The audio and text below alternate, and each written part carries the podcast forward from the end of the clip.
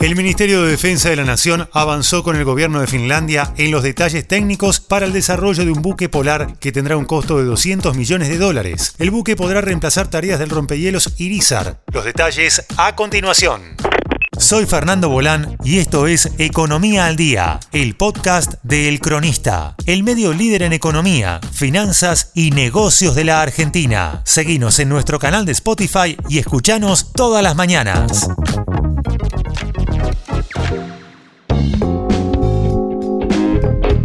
La Argentina avanzó en los últimos días en las negociaciones finales con Finlandia para concretar los detalles técnicos para construir en conjunto el buque polar logístico Antártico. Llevará el nombre ARC-133 y será utilizado para el transporte de equipos e investigadores a las bases antárticas y dar apoyo a las tareas del rompehielos Irizar. La embajadora de Finlandia en la Argentina, Nicola Lindertz, junto con autoridades del Ministerio de Defensa y del astillero Tandanor, se reunieron para adecuar el marco regulatorio de cada país y conversar sobre el formato del casco, sistemas de propulsión y los principios generales a aplicar. Según confiaron al cronista fuentes calificadas de las Fuerzas Armadas y de Defensa, el proyecto tendrá un costo de 200 millones de dólares, estará financiado por medio del Fondo Nacional para la Defensa y se llevará adelante entre los próximos cuatro años.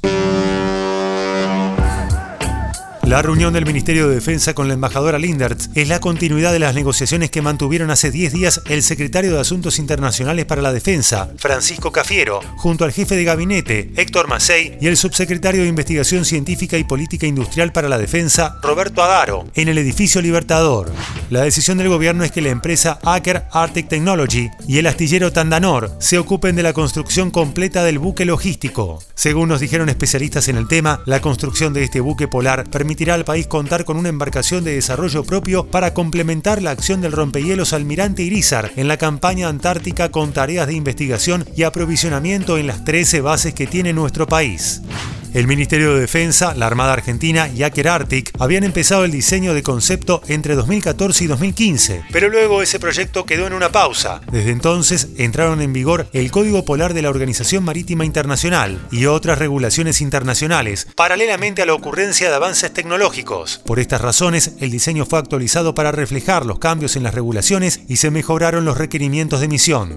La cooperación entre Argentina y Finlandia en el contexto marítimo cuenta con una larga historia que se remonta a la construcción del almirante Irizar en el astillero Barsila, en Helsinki, hace poco menos de 50 años. El Irizar es un buque científico y de soporte logístico que aprovisiona las bases antárticas argentinas. En el 2007 sufrió un incendio devastador y fue exitosamente reparado y modernizado en Tandanor.